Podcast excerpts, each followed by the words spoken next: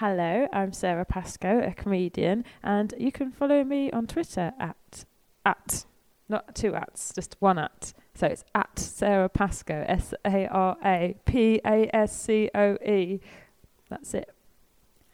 So, Sara, how did you get into comedy?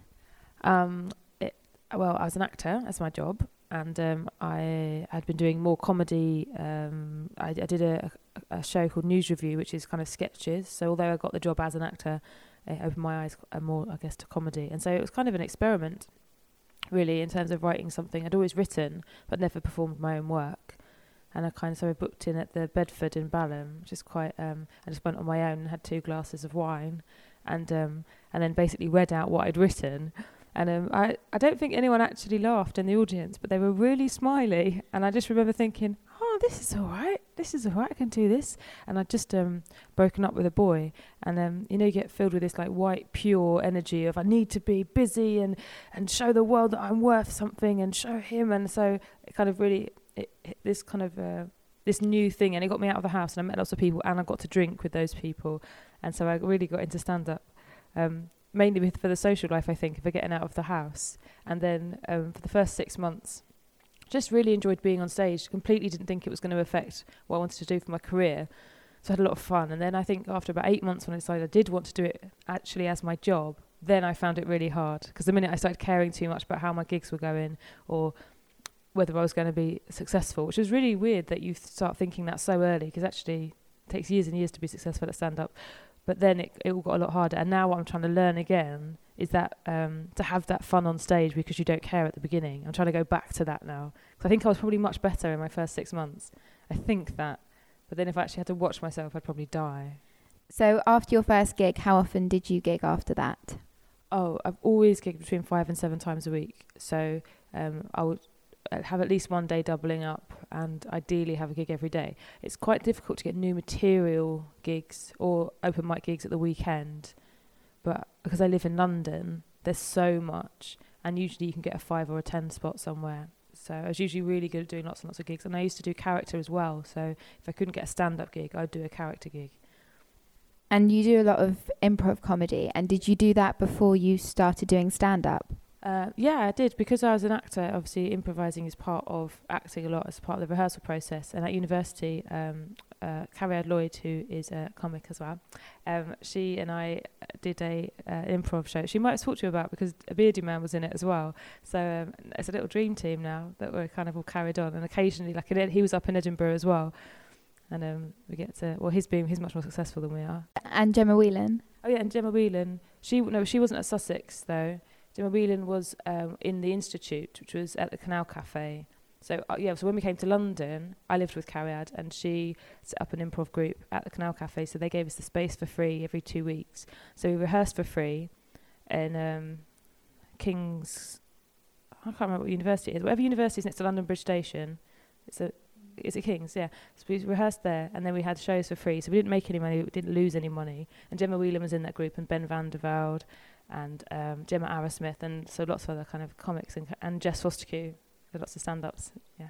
A few years ago in an interview, you said that you found it hard to gig the same stuff over and over again, for example, as long as the period is Edinburgh. So do you feel that that's changed or is that still the same?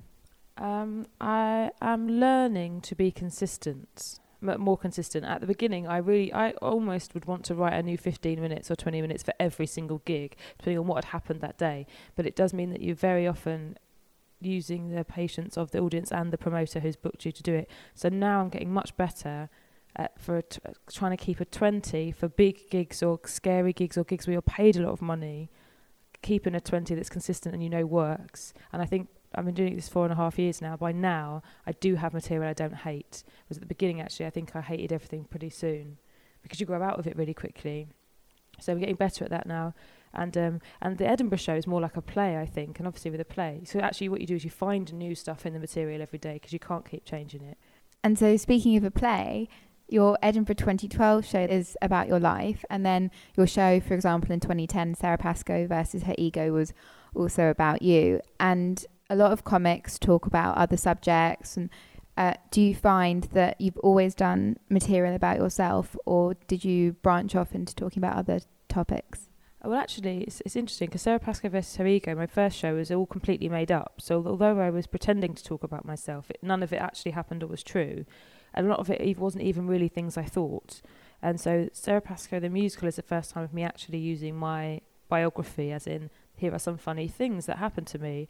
Um, and that's the first time that I'm doing that. I really want to. I think you. Um, it's always been my plan to talk about things that I uh, believe or opinions that I have or things that I'm learning about. But I always thought that I had to learn how to be on stage first, had to learn how to be interesting, and how to. And I think um, you had to earn the right for an audience to want to care what on earth your opinion is really. So that's so that's for me, and so that's what I hope is. I mean, that's what's wonderful about how long we get to do this for. That um, yeah, in six years' time, I might feel much more confident in doing a show about, for example, female circumcision. That's just an example, and it would be very, very difficult to make that show funny. But it might be. I'm, I'm a feminist. I'm really inter- interested in women's issues, especially uh, human rights all over the world, men and women. And so that might be something where I do go, right, okay, this year I'll get a smaller venue and I'll do that show. and your set has lots of different elements to it. You have puns and you have longer observational pieces and stories. So, is there a specific type of joke that you prefer writing and performing the most? Um, I like it when the joke kind of comes out of your subconscious already written. That's what I like. It's brilliant when you're just just about to fall asleep or just as you wake up and it kind of your brain writes it for you and you just go yeah that's brilliant i had a joke in my last show which was about how what was it about a committed vegetarians and it was about how how can you be an uncommitted vegetarian which makes it sound crap but that was basically it but my brain just wrote it and i woke up and went yep and i'm, I'm having that and then they're so much easier than the jokes where you go, I think there's a joke there, but I can't quite get it, and you're scribbling different versions of it down, going, I think there's something there, but I haven't quite cracked it. They're the hard ones. And do you have a process of writing your material? Do you find that you have to just sit and write, or do you, or or do you find that oh you're just walking in and a joke comes to you, or you wake up and the joke's written itself? Um, yeah, I think you have to do all of it. So I do sit down to write, and especially to edit, stand up. What what's really good if you record your gigs, just cutting waffle because when you think you need a lot of setup, you think you need to to paint a whole picture for a joke to work, and quite often you don't. That actually you can take a lot of that out and just say, it was a chef. He was in a butcher shop. That's what happened. Where the tendency to go, it was a sunny day and the chef was a Libra and he was walking along the road and then he happened to think, oh, what about if I bought some meat? So he went into the butcher's and you'll just think, okay, lose that. No one ever laughs there. That's just, it's storytelling and um, so, so I think you have to be quite strict with yourself and examining. Some people don't even write their jokes out, but I do. And so, yeah, something might come to you. I used to get loads and loads on public transport, and sometimes that can still happen where one thing sparks off, and then you find yourself scribbling and scribbling and scribbling, and it's so much easier than sitting down and going, right, I'm going to do two hours work um, but I think you have to do all of it really. So. Well, it's interesting because a lot of jokes can be even more successful just with the rhythm of and the pace of it rather than the whole setup. So when you cut that out, that can actually even excel a joke. Absolutely. Um, like with, yeah, it's a rhythmical thing. The rhythm can make the difference between a joke working and not working. And that's what you get much better at when you go on it longer, is that becomes instinctive. Whereas at the beginning you don't trust it. And you think, oh, I delivered it that way, and they all laughed, and I can't remember why. And that's why it's so important to record them sometimes, because especially if a joke doesn't work, it will just be you've stressed the wrong word, and you're asking an audience to comprehend so much so quickly that the easier you make it for them, um, the more likely it is you're going to have a, a, good hit rate with your gags. And you've got a, a very confident persona on stage, and even with uh, Sara Pascoe versus her ego, it's sort of this. Even if it wasn't completely true, it was this egotistical persona. So, being so confident on stage, do you feel that you're more likely, and have you been heckled more so? I think people don't start heckling to you until you look like you can handle it. That's definitely true. My first three months of comedy, I thought girls didn't get heckled Cause I and um, I thought, oh, people just don't heckle girls because we're so nice, and then I found out that, they definitely do. Um, the confidence thing for me was um, my first few months. I noticed quite a lot of women, but actually, it's not women; it's all comedians. Their first thing is, I know what you're thinking.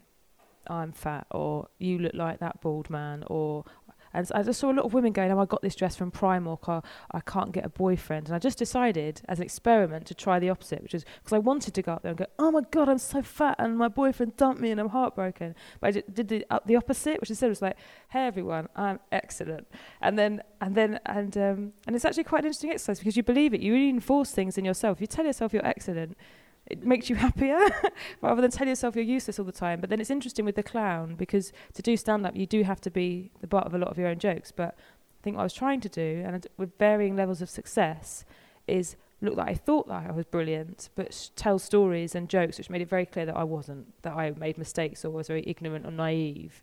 So that's what I was attempting to do without ever actually going, I'm not attractive enough. Because I think such a problem with young women, I don't know about older women because I'm not one yet, but we have such a problem with it. And then we hear other women saying it, and it makes us feel bad. Like I remember Lou Sanders when I first saw her, and I thought she was so amazing.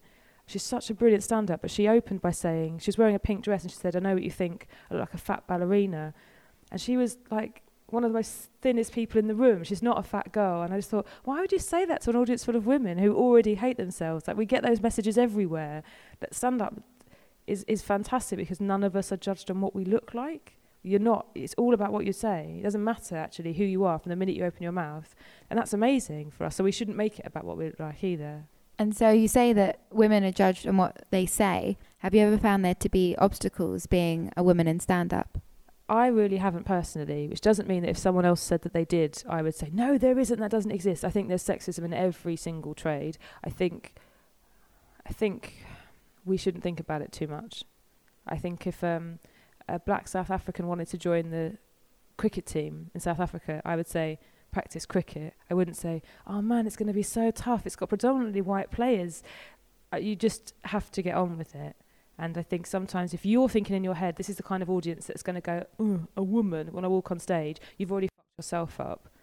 You, what you have to, I just look at the guys and go, this this audience is 50% female. They're so lucky I'm here. Who I'm talking about stuff.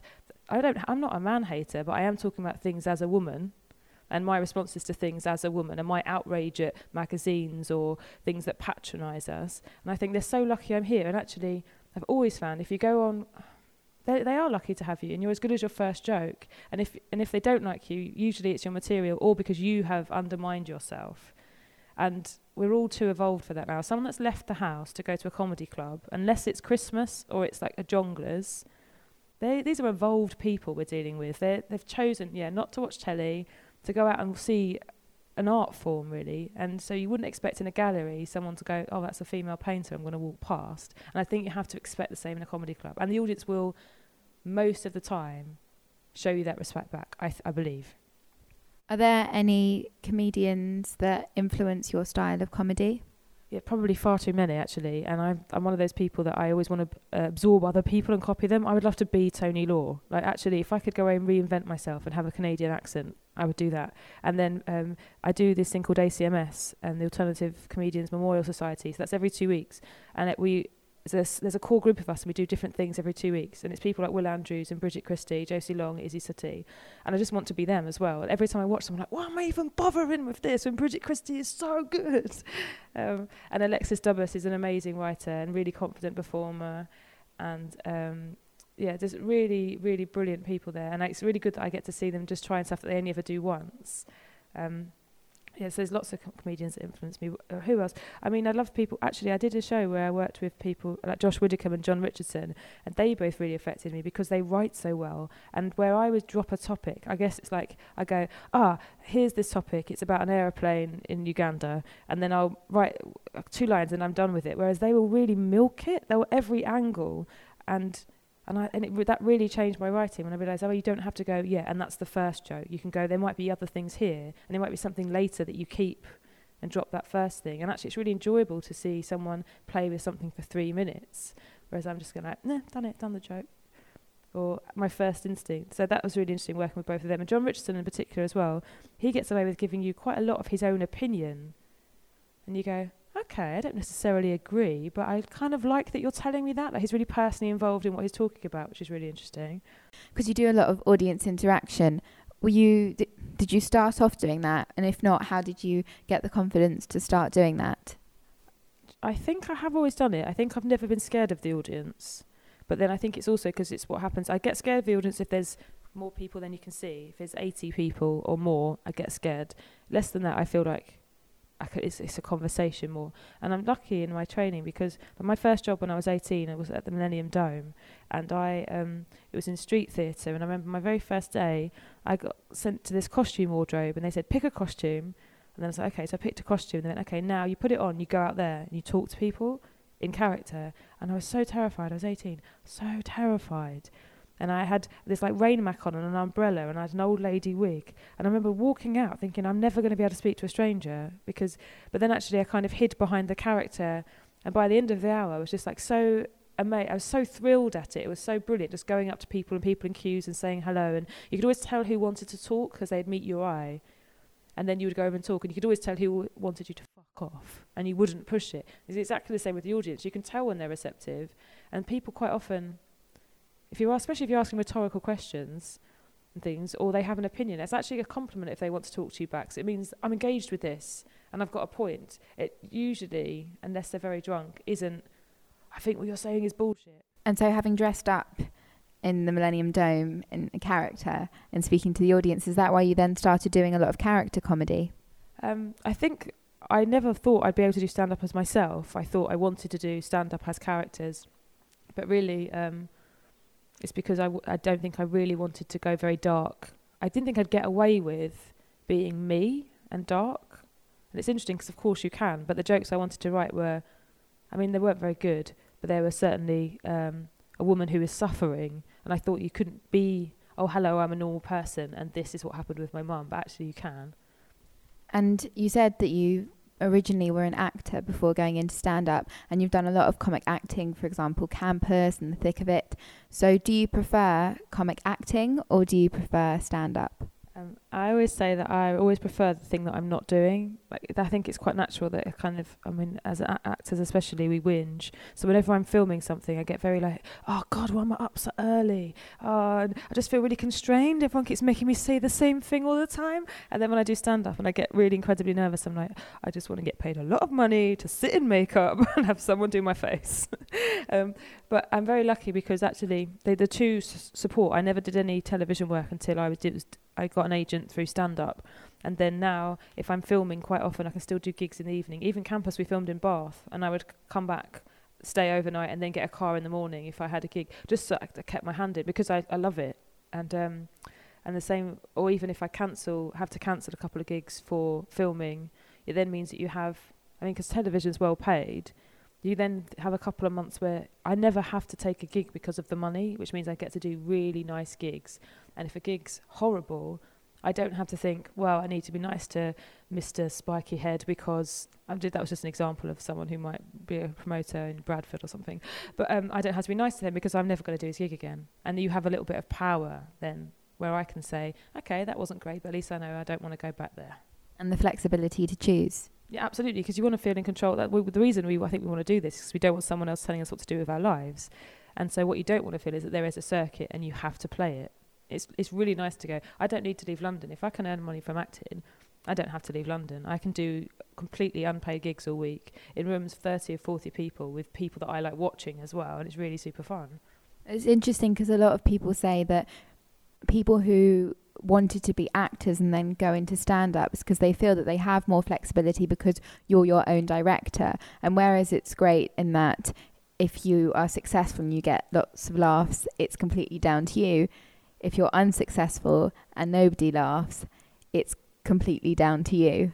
Yeah, um, I guess that I, I think I've always missed. I always like working with other people, which is why I like I like doing improv once a week as well because it takes that pressure off. I guess, um, but then people just blame the audience. I think it's I think that stand-ups don't go, oh, I got no laughs. It was down to me. I think most stand-ups go, those that audience were a bunch of pricks who I'm far too clever than, and they don't deserve me. Do you think you can ever blame your audience? No. I know. I mean, if, what you can say is, like a chef, if you were cooking food, you could be a cordon bleu chef or you could be making pizza. There will be someone who'll sit down in your restaurant who does not like your food. And it doesn't mean they don't like food, and it doesn't mean you are a bad chef, but it does mean they're different. They're different uh, customers, And so that's what it is. And so, and it's never anyone's fault. Sometimes you just have to, whether you're on stage or afterwards, and you can't be hard on yourself. And also, it's good because sometimes you can persuade someone, actually, my pizza's tasty, uh, or vice versa. And um, and so you never give up on the audience. And also, they're just made up of people. And also, some audiences are just quiet. I tell myself, some people just enjoy things quietly. and do you have any tips or advice for aspiring comics? Um, I guess the thing is writing all the time, and also just I think it's like going to the gym as well. You mustn't tell yourself you don't like gigs or you hate gigs or you find it hard. You have to tell yourself you love it. Like going to the gym. If you go, oh no, I should go to the gym, but oh, it's tiring. You have to go, no, I love it and I feel great afterwards and it's really good for me. And then it makes it much easier to go because you do have to gig as much as you can. You have to be bloody obsessed about comedy and you have to watch it all the time and watch comic comedy on YouTube and read scripts and decide what you like and what you don't like and where you're going with it and, and be really strict on yourself as a discipline, and you have to just write and get good at. You can't be a perfectionist, and you can't. So you can't be controlling over your stuff. You have to be alright with being mediocre for years, and not wait. My boyfriend writes, and he has never done stand up, but he kind of he's always waiting for like that perfect five minutes. And it's like that. Unfortunately, the process has to happen with an audience, and you'll get a perfect or good enough five minutes a year and a half after you start doing it not before you get to go to any gigs. And yeah, I think write everything down and just keep records of all the writing because it's quite useful sometimes going back and rereading all of these notes of things you didn't ever write up with a different mind and a fresh brain. So and being but being obsessive is the key, I think. Do you have a favorite venue that you prefer performing in? Ooh, um, well, it always feels like um, uh, I'm so superstitious about it. Um, but I really like the Bracknell Comedy Club. It's a, it's my favourite outside London venue because I, I really do like small gigs, and so it's probably 80 people, and it's a cellar, so it's a really low ceiling. So the laughs sound massive, and they're just I guess because Bracknell, they're kind of privileged middle class people as well. So while they're kind of filthy and they like to joke, they also understand everything you're saying, and then and they're never too drunk. They're always kind of like up for it Larry. I was there a few weeks ago, and the front row were slapping their thighs while they were laughing, like a cartoon. And you honestly wish you wish you could just like cut and paste that over the front of every gig, where you just have people like, oh, like properly like laughing, like buffoons. But it's it's the environment that have because they're all so packed in. It creates a really lovely, buzzy environment there, and they just regulars come and they see every single comedian. They don't care what you've been on, don't care. They just really support everyone. So that's a really good one outside London.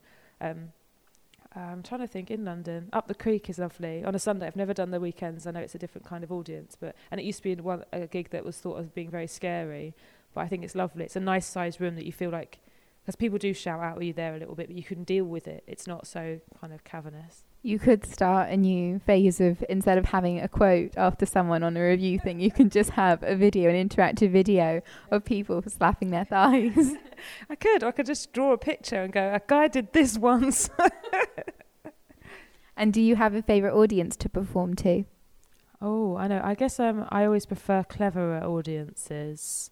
I get scared when I look at, but it's, it's, it's odd, isn't it? It's a class thing. I come from Romford, so I've got had a, a, working class upbringing, but now because of university and what I do, I feel very middle class, and I get scared by working class audiences. When I go back to Essex, and I've got material about Essex, but I always know after about three minutes I'm going to have to go into something that requires them.